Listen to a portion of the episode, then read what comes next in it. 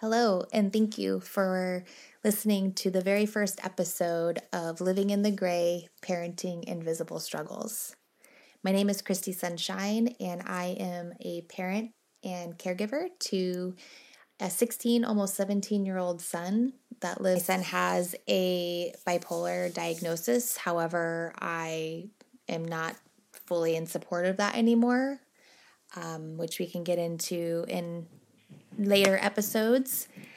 Um, and he has possible ODD, um, amongst who knows what else. Um, and so you look at my son, and he looks capable. He's handsome. He has a beautiful smile. He's funny. He has gorgeous curly hair. Um, he's smart and creative. He's just an amazing human. And so, for the outside world, if you were to walk by my son on the sidewalk, you would never know that my son struggles in the way that he does. And that is an invisible struggle. That's what it means for our family. Your family, it may be different. Um, you know, it could be any type of mental health diagnosis or even you know some sort of medical struggle that you can't look at somebody and see that that they are struggling with whatever their diagnosis is. So that is what an invisible struggle is for the purpose of this podcast. What is living in the gray? Well i use this a lot. I use this term so much so much with teachers and medical professionals and mental health professionals, living in the gray for us is that we live in a space of my son is growing up and can be an asshole teenager. And my son struggles with many different types of invisible struggles that impact multiple parts of his life. And the gray area is everything in between there. And there are some things that happen a lot, multiple times a day, where I'm curious is that my son being an asshole teenager and he should get a consequence? Or is that something that is coming up from an invisible struggle and we need to find a support or a coping skill or whatever around it? And of course, I don't want to punish the uncontrollable, and I don't want to not punish the controllable. But how are we ever supposed to know what the hell it's manifesting from? When he's having a struggle from his TBI or his ADHD or depression, the struggle doesn't come out and name itself and say, well, this is an uncontrollable behavior or choice. So we're not going to punish this. We actually need support around this. And the same on the opposite side. It's not going to come out and be like, I am an asshole teenager and fuck you. So then I know, oh, I should probably, you know, come up with a consequence around that. So I'm constantly living in between there. Which one is it? What's the right answer? What's going to do the least amount of damage if I'm wrong? Or what's going to be the most productive and positive choice if I'm right? I still don't have a fucking clue. Um, and I probably get it wrong 9.987 times out of 10. But I don't stop trying. But living in the gray is a hard area to be in. And that's just our life, our, our day-to-day life. That doesn't even count finding community resources, mental health resources, medical resources. Like living in the gray area, you're either like so far needing support and struggling so much that you're in the hospital or at a residential facility or at a IOP PHP or in the ER getting a mental health evaluation and staying on the PICU floor, or you're not quite there. And people just keep telling you that there's no resources available. But you should try this resource. I, I, I love when people tell me to call the crisis line. You know how many times I've called the crisis line? And how many times it was such a waste of fucking time? Because we live in that gray area. And the crisis line is great for some people. I don't want to completely devalue the crisis line. It just doesn't work for my family. We cannot find resources because a lot of resources are reactive. And there are so few and far between resources. Actually, I don't have any resources that are proactive or in the moment. When we are in crisis, I need somebody to help me right now. I don't want to wait till Monday to have somebody come support me and my son in whatever way possible. It's insane to me that there are not more resources for families with kids that struggle the way that my son has struggled. And we've, we're like the gray area again. I'm just going to keep saying it because that's what it is. Like, we live in this gray area of not being bad enough or or out of it enough or crisis enough to really get people's attention, but we're also not okay. We're also struggling in massive ways. And if we don't get help for these massive struggles that we're having that don't quite meet criteria for like all the bells and whistles to start going off, we're going to get there. We're going to get to that place of all the bells and whistles going off. And by that time, it's too late. I feel very passionate about that. It is, it is crazy making to me. And I tell myself, like, the resources aren't there for families like mine. They're just not there.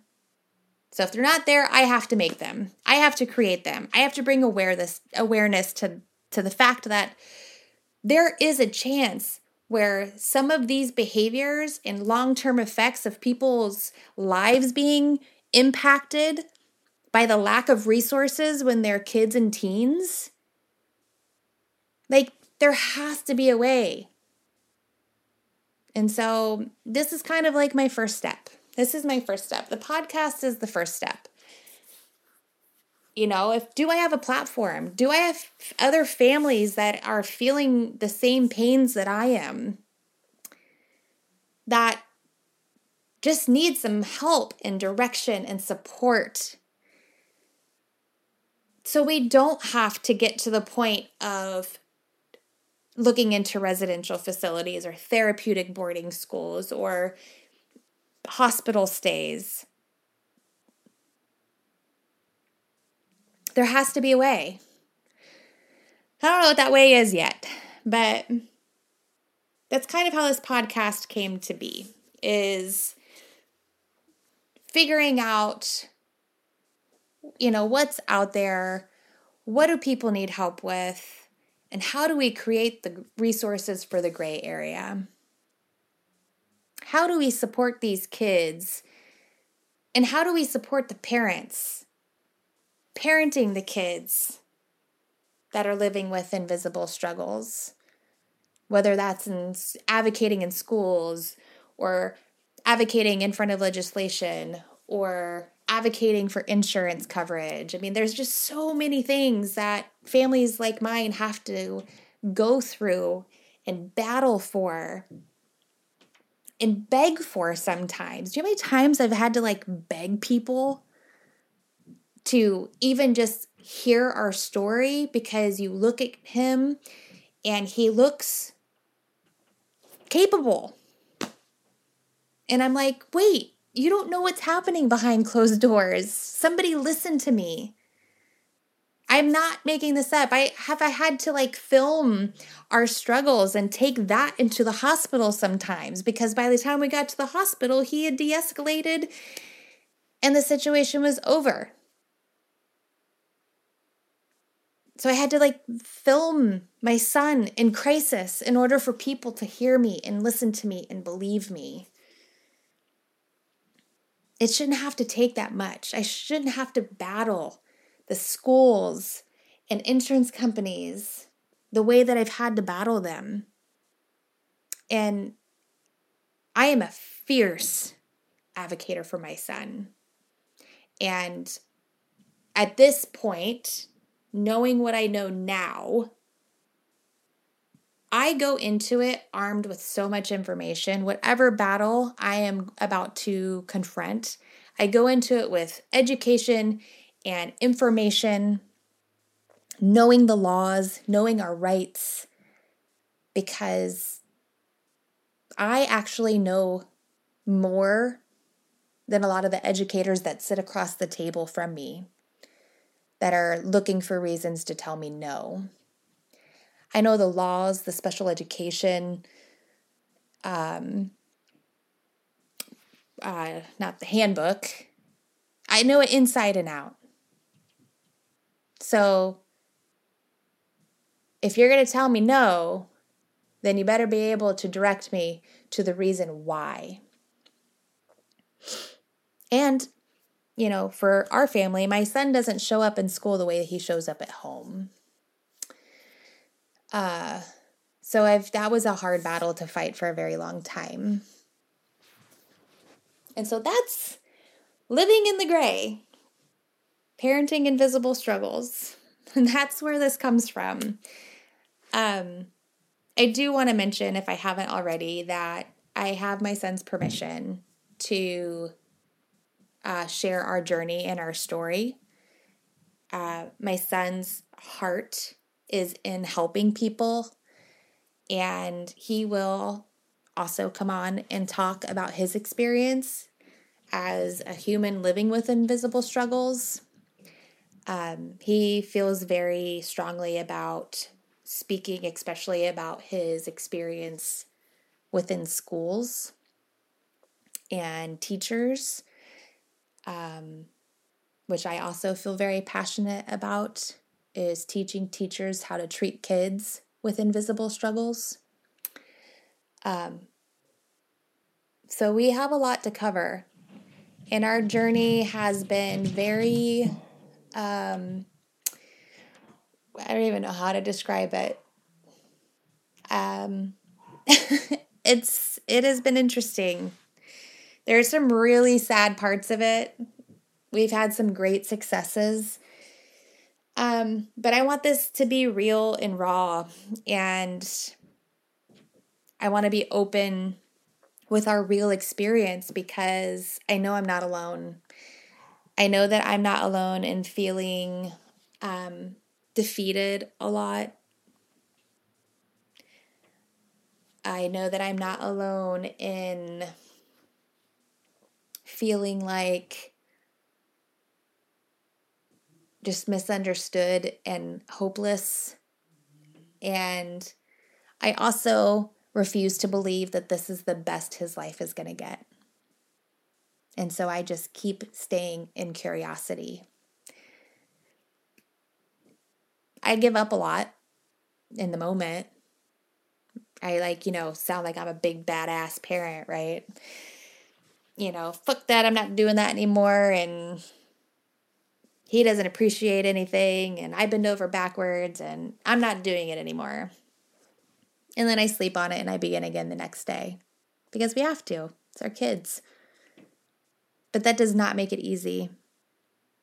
And I also appreciate that there are some situations where the really hard decisions and the hard love are necessary.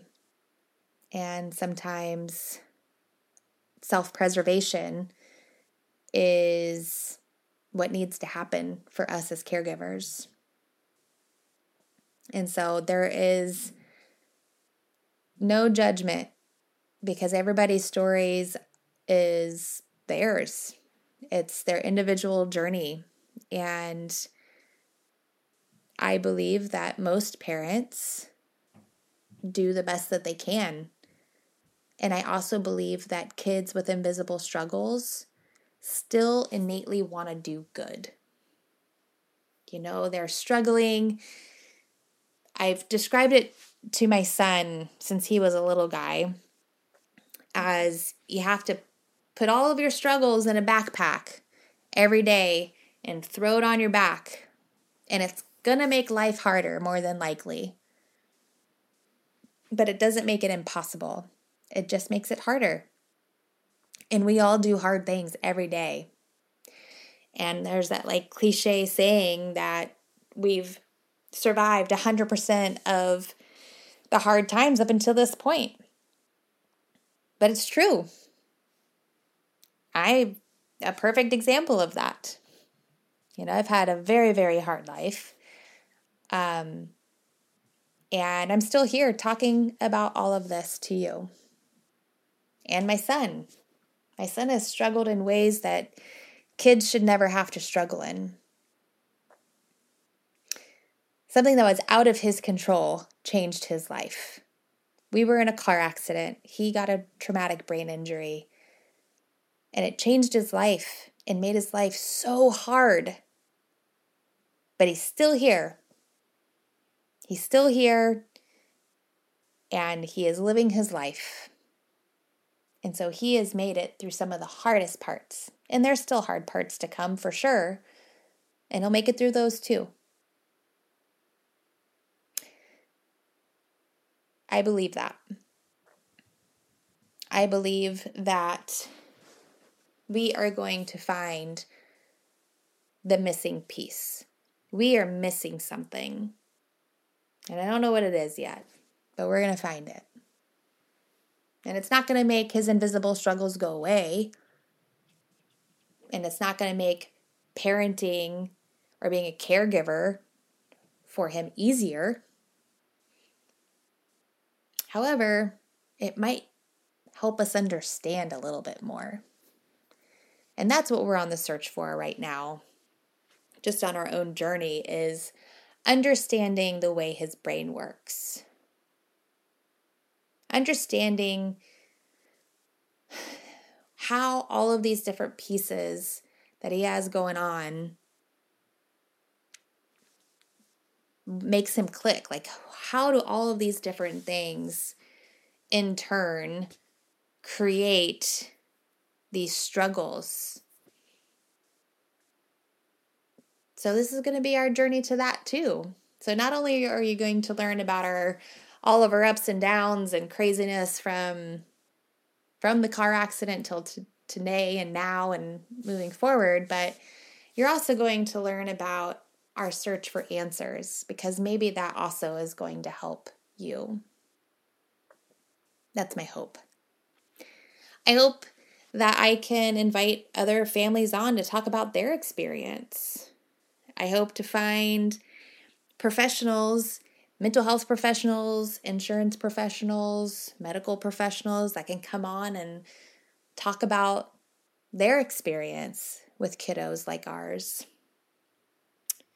And of course, I want Craig to come on and tell his story. He's very self aware um, and he is very articulate. And some of the things that him and I have talked about are just so wise and insightful. And I like look into his brain, which could probably help other families as well. Give you a little insight and a voice for some of the voiceless. I don't have all the answers, obviously, and we're actually in a really rough spot right now. Last two days have been pretty decent. Um, indecent, as in there's been no explosions or raging at home, at least. There was a hard day at school today, but he hasn't been unkind to me. So it's a good couple days. I'll take it. One of the biggest struggles I've had as a caretaker and parent to my son is the feeling of isolation. Feeling isolated with other families, feeling isolated from, you know, just regular adult stuff, having an adult life. Um, you know, I'm a essentially have been in a, a single mom for Craig's entire life. Um, the bio father has never been involved ever. Um, I have been married, and even married, I was essentially doing it alone. Um, then I got out of my marriage and obviously was doing it alone and have been in an amazing relationship with a wonderful woman uh, for the last year, well, a little over a year. And she has been such an amazing support system for me personally and for my son. She, her career is in helping kiddos like my son at a middle school level, but she also worked with kids on the streets for years and has been in schools and in detention centers and like juvies and stuff for her whole career. So she gets it. And I know that I am very blessed in that area because our life is not for anybody. Like, if it is, you have to be a special person to be able to show up to what we do every single day. Um, so I know that I'm blessed in that area. And I know that Craig is also blessed in that area because she also comes up with great ideas and supports and coping skills and uh, for him. And she's another safe person for him. So we are very, very, very grateful for that uh, to have her as a part of our life. Um, and I know that that is not everybody's story. So I know that isolation is so real. I know that it can be embarrassing to talk about. I know that it, it can feel very shameful to talk about. I know I feel like a failure of a parent more than I feel anything else at this point. I've been doing this for almost 10 years with Craig since our car accident, and it's hard. And the isolation of watching, and the isolation and sadness of watching on social media other families with kids that are the same age as my son, my son's friends are doing things like you know, sports and getting their first job and they're, you know, going on family trips and they're graduating high school or, you know, did some amazing project in school or driving, like going to driver's ed or getting their first car, like all these like firsts, right? These things this, that you, well, that I created in my head when I became a mom at first of all of these celebrations we were going to have and all these great core memories we were going to make and life was going to be butterflies and rainbows all the time and teenage years were going to be so great because we were going to be the best of friends. And I'm celebrating if my son does a chore without you know, punching the wall because I've placed an expectation on him.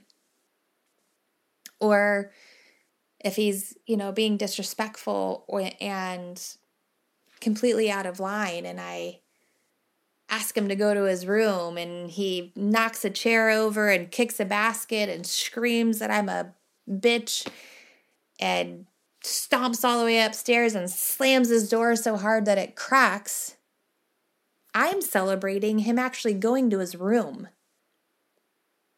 And everything else is just a part of it. That's what I'm celebrating. I'm not celebrating these big milestones that these other families are putting up on social media. And that's not only isolating, it's sad and it fucking sucks. And this is our life. And we just continue to push forward. I do a lot of crying in the shower. And then I put my supportive supportive face back on and celebrate when he wakes up and gets to school on time. And that's okay because this is our life. And I would not change who my son is for the world. I wish that I could change our experiences. And of course, obviously, that car accident. And I wish there are things that I could change, that I could take his pain away. I wish that I could do all that. I would do anything I could to take that away. And it's just not reality. Our reality is the life that we're living. And we're going to make the best of it. And I am not going to allow for all of these lessons that I've learned, all of the heartache, and all of the successes be for nothing.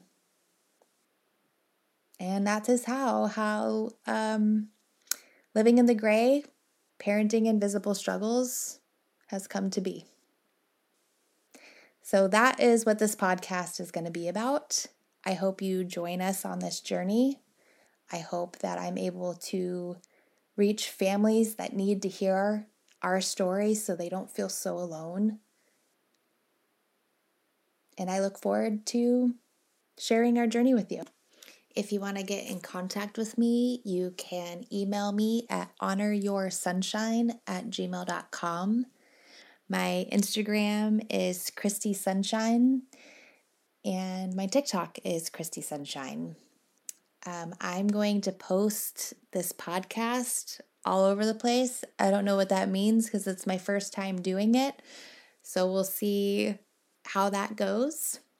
But until next time, please remember that life is beautiful even when it's hard. And go out and smile at the sun because the sun is always shining, even behind the clouds.